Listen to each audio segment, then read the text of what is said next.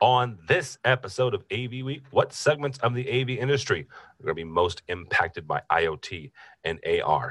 The importance of local support when growing globally, and distribution or direct. All that and more. Next on AV Week. The network for the AV industry. What are you listening to? This This is AV. This This. this is AV, Nation. This is AV Nation. This is AV Week, episode 373, recorded Thursday, October 18th, 2018. Just right. Support for AV Nation is brought to you by Shure, because every voice matters. and by Extron Electronics. This is AV Week, your weekly wrap up of audiovisual news and information. My name is Tim Albright. I am your host. With us to talk about the news and information we have gathered this week. First and foremost, an old friend that has been far too long gone on, on this program. His, ma- his name is Joe Andrulis, and he works for Biamp. Welcome, sir. Thank you very much, Tim. It's uh, great to be back after my, I think, about three year hiatus from the uh, AV broadcast tour. So uh, excited to be back on board, joined Biamp, and we're uh, loving life here in Portland and looking forward to a lot of exciting things. Yeah, absolutely. They, they uh, the, uh, Joe was part of the group that, that purchased uh, Yeah. Biamp last December, actually. That's correct. And also with us, uh, an old friend as well. His name is Jimmy Paschke. Last time we saw him was in San Diego uh, for CEDIA. So welcome, sir. Yeah, that, I wish I had that weather going on today here in North Carolina. It's starting to feel like a winter just a little bit. But yeah, thanks for having me on the show. Absolutely. Uh, Jimmy's Jimmy works for for Surgex. That's why we saw him last time. And it just since we're talking about weather, I'm in St. Louis, where it doesn't know if it wants to be 35 degrees or 45 degrees. So Ooh, yeah, okay, I'll I'll take my weather instead. it's weird. It was it was 95 last Monday. It was 95 degrees on Monday, and it was 55 on on Friday. So it was Mm. like you know, finally decided to be fall. So, all right, guys. Uh, first story comes to us from our friends over at Commercial Integrator uh, and Tom LeBlanc, uh, talking about the trends in hotel room technology, AI, and the IoT, Internet of Things. "Quote unquote." It wasn't that long ago that the typical hotel room technology uh, consisted of an old school CRT and very confusing remote control. You'd leave your home and office where flat panel TVs were omnipresent and seemingly go back in time as you enter the hotel room. Tom goes on to write about how these uh, hotel chains are utilizing AI, they're utilizing voice control, they're utilizing um, the IoT technology. And Joe, I'm going to start with you on this. What areas of the AV industry do we see kind of being disrupted? What verticals, I guess, besides hotel? And hotel is, is a fine example of that. Yeah. But what other areas are we seeing being disrupted by both AI and, and IoT? Um, I, I guess I wouldn't characterize it as being disrupted. I Okay. actually view this as a, a tremendous benefit, a wonderful trend for uh, the AV industry. I mean, one of the challenges with the AV industry always is that AV was pretty complicated, right? We you remarked about the remote controls in hotel room, which is a really really simple form of AV in, in a in a kind of a residential type of uh, setting. Uh, you know, when you look at what we confronted in AV and a SSR and other sorts of complicated settings, our poor users were confronted by a pretty unique, challenging experience, and they often failed for lack of experience or each space was always a little bit different. So, you know, this move towards AI, which was uh, kind of a way to do anticipatory or context sensitive control, uh, as well as basically wider adoption of control through the adoption of IoT, I think is just lowering the barriers to being able to integrate devices together, provide users a much more uh, essentially educate users on how to control their experience in the environment and generally have the environments do the control on their own. Uh, you know, you did mention uh, all the new technology going into hotel rooms, but I, I spent a lot of time in hotel rooms. And if I saw a trend, if anything, it's I touch fewer things these days. Hmm. And it's basically because most things are just right. And they're right because they do have sensors, context based control, AI, other things that basically ensure that my experience is going to be closer to something that's pretty, pretty satisfactory. Uh, we're going to see more of that in conference room technology and AV technology generally, so that people will fuss with things less and less. So I think it's all to the good. Well, that actually brings up a really good point, Jimmy. Is the the Joe's experience as everything being just right. As a, a former programmer and a for, former tech manager, I know what kind of work it takes to get things like that, right? So, is this a, a good opportunity for for the AV integrator, for the commercial integrator, even the residential integrator, to get in and say, okay, you know what, Mr. and Mrs. Customer, you want things just to kind of happen. That's great. It's going to be a little bit more because there's a lot of more back end. How then do we educate the customer about this? We yes, we can do this, but there might be a a, a price uh, a price point change to that. Yeah, I, I, I think it does nothing but um, secure the jobs and uh, into the foreseeable future. Um, programming is everything. And I've learned that just by getting demonstrations across the US. You'll hear somebody say a command one way, and then you'll hear it said a different way at another shop, you know, down the road. And I think about uh, maybe the educational environment or where we're coming into a conference room, uh, corporate America. Um, one person will say a command one way, and another will say it quite differently. And I think programming has to be flexible enough to allow for that kind of uh, versatility to drive the result that we're all looking for ultimately bringing bringing the lights up turning the projector on you know getting the conference room ready for a meeting or for education or for whatever it might be that we're using it for. Yeah absolutely. All right guys uh, our next story comes to us from our friends over InAVate on the net. Biamp, Joe's company, is adding to their European team uh, from the article. Uh, building on a recent addition to its European sales team, Biamp has appointed Sandra Kellerman to support its sales channel throughout Eastern Europe and the Nordic countries. Joe, this is a, a recent hire for you guys, um, a recent, recent hire for you. And, and I want to start with you on this because you guys have been doing some expansion as well. Serge has has also been doing some expanding. But one thing that that has kind of been a, a, thread, at least for us in our coverage throughout this the last twelve months, honestly, has been the global the globalization of AV, whether it's it's integrators yeah. who are expanding overseas or, or manufacturers who are uh, putting out more support staff. How important is it is it for a manufacturer who is seeing not only their U.S. clients expanding beyond the U.S. borders, but also seeing uh, integrators who um, they're connecting with, you know, newly or, or reconnecting with uh, across the globe. How how important is it to to have that local support when you're expanding globally? Uh, it's uh, essential. Essentially, it's unavoidably essential. Uh, you know, you mentioned two phenomenons that are related to one another, but really distinctly different. One is you know globalization generally, right? We're all trying to sell our solutions uh, around the world. Uh, but even more importantly, it's the globalization of some of our most important clients. And so, even if you would like to say, well, I'm a North, American, North American uh, distributor or a European distributor, the fact that some of your biggest clients are not isolated to one domain means somehow, some way, you need to find a way to go and support them in these other geographies. Uh, it's also very, very critical, especially with these large global companies, that they have a very uniform experience across all their different departments. Uh, they've got people that move across borders and go to these various offices they want their people to be effective in all those different locations. So, standardization of the deployments, standardization of the experiences within those room spaces is something they're mandating. And the only way to do ensure that is to make sure that the some of the entities that that persist across all these different geographies, like the manufacturers, are committed to the success of the integrators because not all integrators are have that same sort of global footprint. So uh, we need to step in and support the local integrators so that the objectives of the global customers are all met. Um, that only enhances our ability to support them their work that is truly local within these geographies as well. So any work we do in support of the globals tends to carry over and benefit us in the uh, local markets as well.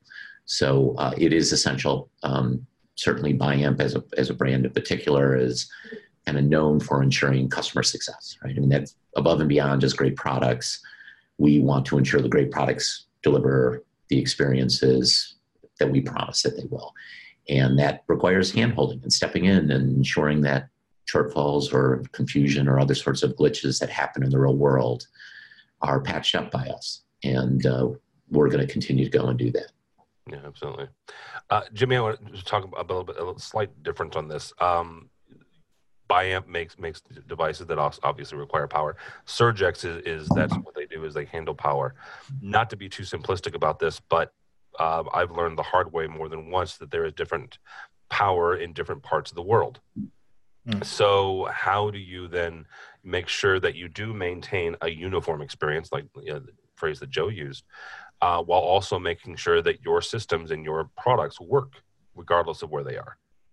Yeah, well, I, I think um, kind of like in my experiences here in the States, uh, each little area has their own little um, nuances. I was talking to a gentleman in San Francisco uh, last night, and he mentioned uh, lightning. I said, "We don't really have a lot of lightning in Northern California, but what you do get is a lot of brownouts." And so, having somebody established, you know, in the pockets uh, regionally uh, out in, in Europe and, and other countries certainly helps because you get a real sense of what the issues are uh, or might be, and then obviously being um, accredited appropriately so that your certification for each country is um, is appropriate enough to uh, limit any liability that somebody might have by plugging into one of our products.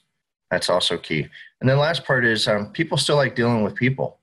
So you know, having a face that's local that that somebody understands the uh, the person, you know, the relationship that the the understanding of the region is there as opposed to maybe somebody coming over from North America that just gets to go, well, whatever, once a quarter or once a year to give some FaceTime. I think it's um it's crucial, no matter what uh, region we happen to be working in.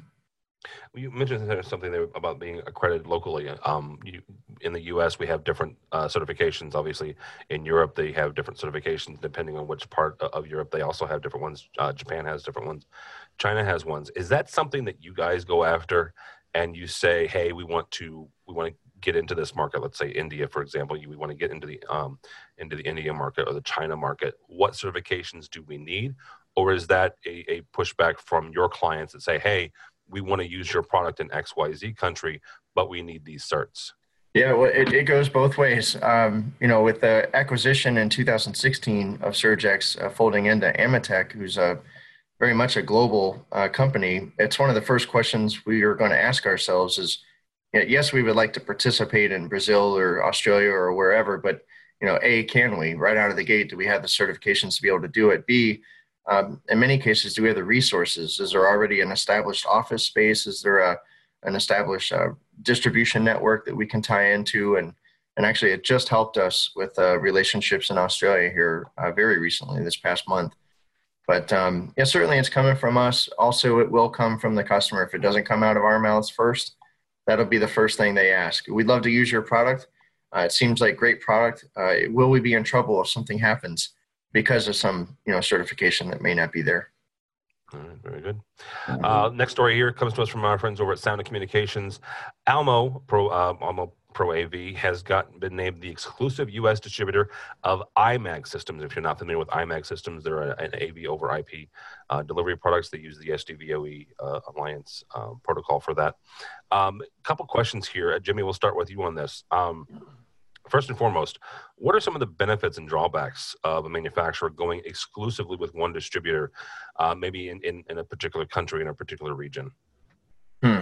We just went through this on the pro side here in the states, um, and it's working out great. I mean, our uh, at the end of the day, uh, our larger customers um, kind of dictate that uh, uh, the tightness on that supply chain is is ever more um, tight. You know, so so they want to be able to have the product just kind of flowing as they need it, as opposed to holding on to inventory. And of course, these days in manufacturing, yes, we have some inventory, but it's it's nothing like you know maybe what we would hope to have as salespeople in the field.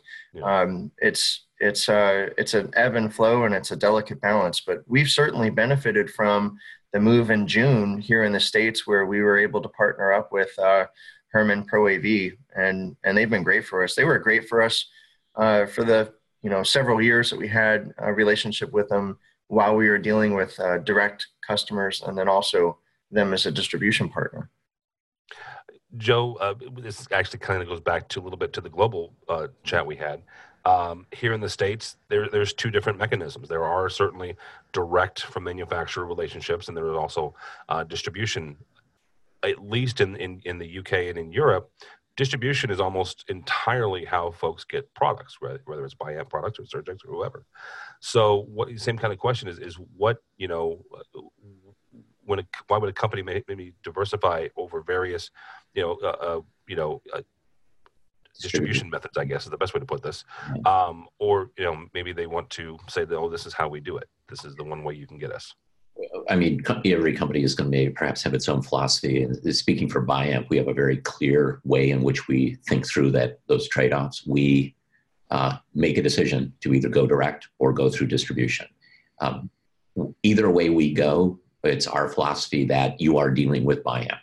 And because of that, that's why our philosophy then says, carries forward and says, well, if we choose to go with the distributor, it's an exclusive distributor because we go all in with the distributor we think best represents the Biamp values and is able to go and represent Biamp most effectively. And we don't want the distributor to think that we are split our commitment or that we're somehow uncertain about their ability to deliver. We go all in uh, with their distributor so that uh, anybody dealing doing business with that distributor can feel that they are doing business with Biamp.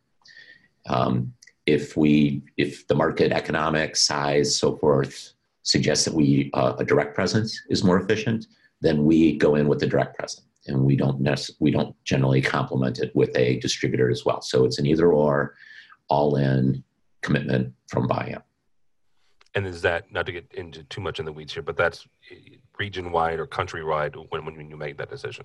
Yes, yes, and it, generally the trade-off comes that if uh, we have a large enough book of business where we can justify a local office, then we'll generally or quite often favor local office. For somebody who has the reach and established relationships with integrators in a market where we don't have a large book of business yet, then it's a lot more efficient and effective for us to go through a distributor. All right, very good. Uh, last story here comes to us uh, from AV Magazine. Uber is deploying 850 rooms, 850 rooms with Zoom and Panca- Panacast, uh, two cameras. If you're not familiar with Panacast, everybody's familiar with Zoom. It's what we're using here uh, to mm-hmm. record. Uh, Panacast has this um, a, a camera that lets you span the um, you know, a very wide percentage of, of, the room. This is a quote from the, the head of collaboration and AV services at Uber. You have five chairs per huddle room. If two are not in the camera, meaning you can't see them in the field of view, then those two chairs are not usable and you've lost two seats at the table. Literally. I want to hone in on something. First of all, I want to hone in on the fact that that, that Uber, a, a very large tech firm, has a head of collaboration and AV services. I think that's pretty cool right? The fact that a, a large tech firm has somebody that a, a, somebody in that position that says this is important to us, make sure that we have somebody in that position that knows what they're talking about and can speak AV and IT and, and, and bring the two together.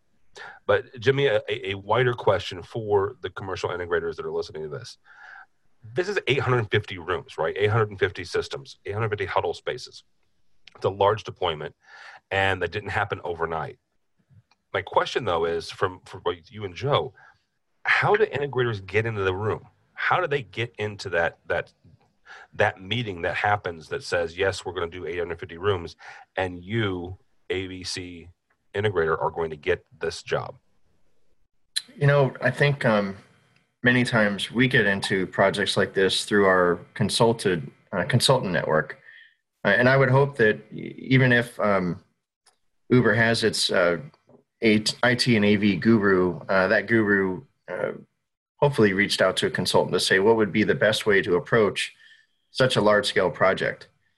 Um, if if they had experience in that, maybe they'd have some knowledge as to how to deploy uh, and execute, but probably not, um, given their background. Um, I'd say reach out to a consultant, see uh, the best way to get accomplished um, fitting all the chairs into the uh, into the meeting um, and then hopefully that consultant then is uh, giving the end user, um, you know, the best experience they can for whatever price point they're trying to accomplish, you know, and, and ultimately the result that they want to get through. Uh, it looks like a couple TVs, a camera, and a you know a, a mission control uh, tablet there, right? So um, consulting uh, is probably our our niche um, and the the go to strategy. Uh, working through that network of consultants across the U.S. and uh, trying to get into larger scale projects like this. Uh, Joe, same kind of question as, as we wrap up here. How do you get into the room where where big projects like this are are kind of uh, set out and and awarded? Yeah, well, I certainly agree with everything Jimmy just described. I, you know, we certainly don't take for granted that there's any one fixed model that's going to work, and so we we stay actively involved with all the major participants in the conversation. And there's kind of four of them, right? I mean, there's the end user themselves, of course, and sometimes, like with Uber, they've committed to developing an internal house or a capability that's pretty sophisticated. Other times, not so much. Um, consultants are a very, very heavily utilized channel for doing unique and large installations like an 850 room deployment. Uh, integrators are sometimes brought in to implement that and sometimes brought in earlier to help uh, construct that. So obviously, we want to be very, very tight with them. And then, honestly, the manufacturers themselves. We don't isolate ourselves from any of those communities. We actively involve ourselves, keep on the lookout for those programs. Uh, we're happy to go in and, and be a point of introduction for some of them. So, for some of these other entities, like the consultants and the integrators, um, there are instances where that happens, where we just happen to bump into an end user and we do get to kind of kick it off. Um, but just as often, we're supporting one of these other channels. So we keep active links to all of them. Um, these big projects are rarely one person's decisions or one entity's. They, it is really a collaboration between all those communities. And um, the winner is going to be the one who, who effectively can operate within all of them. Well, and that is, that is really the trick, right? Is getting all the disparate folks who are not only responsible, but they have a stake, stakeholders uh, in in these organizations that says yes, you know, I I want this or I want that. How do we make that happen, and how do we more, most successfully and and economically uh, have make this happen? All right, guys, uh, that is going to do it for us. Thank you both so much, uh, Mr. Joe Andrulis from Biamp. Thank you, sir. I appreciate it. Uh, thank you for having me. Uh, how do people find you and or Biamp? Well, you can find me personally on LinkedIn. Just uh, search for Joe Andrulis. Very few Andrulises, so you should have no problem. But Joe Andrulis at Biamp. Uh, and Biamp generally at www.biamp.com. And of course, we hope to see many of you at ISE, which is only four short months away now. So uh, um, we should have lots of things that get people excited. So please stop by. Yeah, absolutely. Uh, and Mr. Paschke, sir, thank you, sir. Uh, how do people find you and or Surgex? Uh, well, first, let's go to the website espsurgex.com. And then I'm on LinkedIn as well, Jimmy Paschke. Uh, be glad to help anybody with questions, steer them towards the right, uh, most appropriate contact in our company. Thanks, Tim, for having me, by the way. Absolutely, Absolutely man. I appreciate it. Uh, my name is Tim Albright. Don't follow me uh, on Twitter's because uh, at this point I'm complaining about the Bears defense. If you would please, avnation.tv, avnation.tv. You'll find this program and a host of others. Next few weeks, honestly, is going to be all about digital signage for us. And then, as Joe mentioned, ISE uh, shortly thereafter. Uh, but we'll be in New York uh, City for New York Digital Signage Week, also for NEC's um, uh, 25th anniversary showcase. And then a couple weeks after that, we're doing uh, our next webinar on digital signage and digital signage creation, uh, content creation for uh, AV integrator. So check that out.